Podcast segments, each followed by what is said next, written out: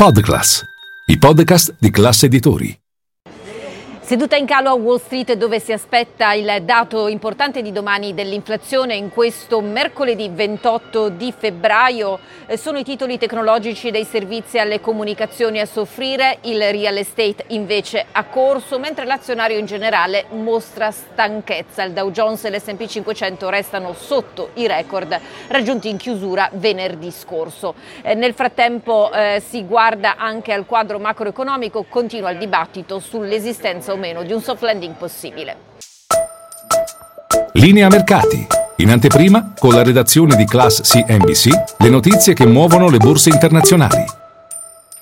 Di oggi la seconda lettura del PIL del quarto trimestre del 2024, il dato è stato leggermente rivisto al ribasso rispetto alla prima lettura, l'economia americana si è espansa al tasso annualizzato del 3,2% anziché restare al 3,3% come previsto. La buona notizia è che i consumi sono stati rivisti al rialzo e questo va a sostenere la resilienza dell'economia statunitense, spesa pubblica e scorte invece hanno pesato sul dato, ma come detto questo dato include anche un'inflazione che è stata rivista al rialzo, non certo una buona premessa per il dato appunto in arrivo domani. Per quanto riguarda invece la Federal Reserve, oggi hanno parlato Susan Collins della sede di Boston e John Williams di New York e entrambi hanno spiegato come la rotta per riportare l'inflazione al 2% sarà probabilmente accidentata. Quanto alle storie del giorno, Apple in calo all'indomani di indiscrezioni di stampa secondo cui ha abbandonato i piani per l'auto elettrica, per gli analisti si tratta della mossa giusta anche perché così il gruppo di Cupertino può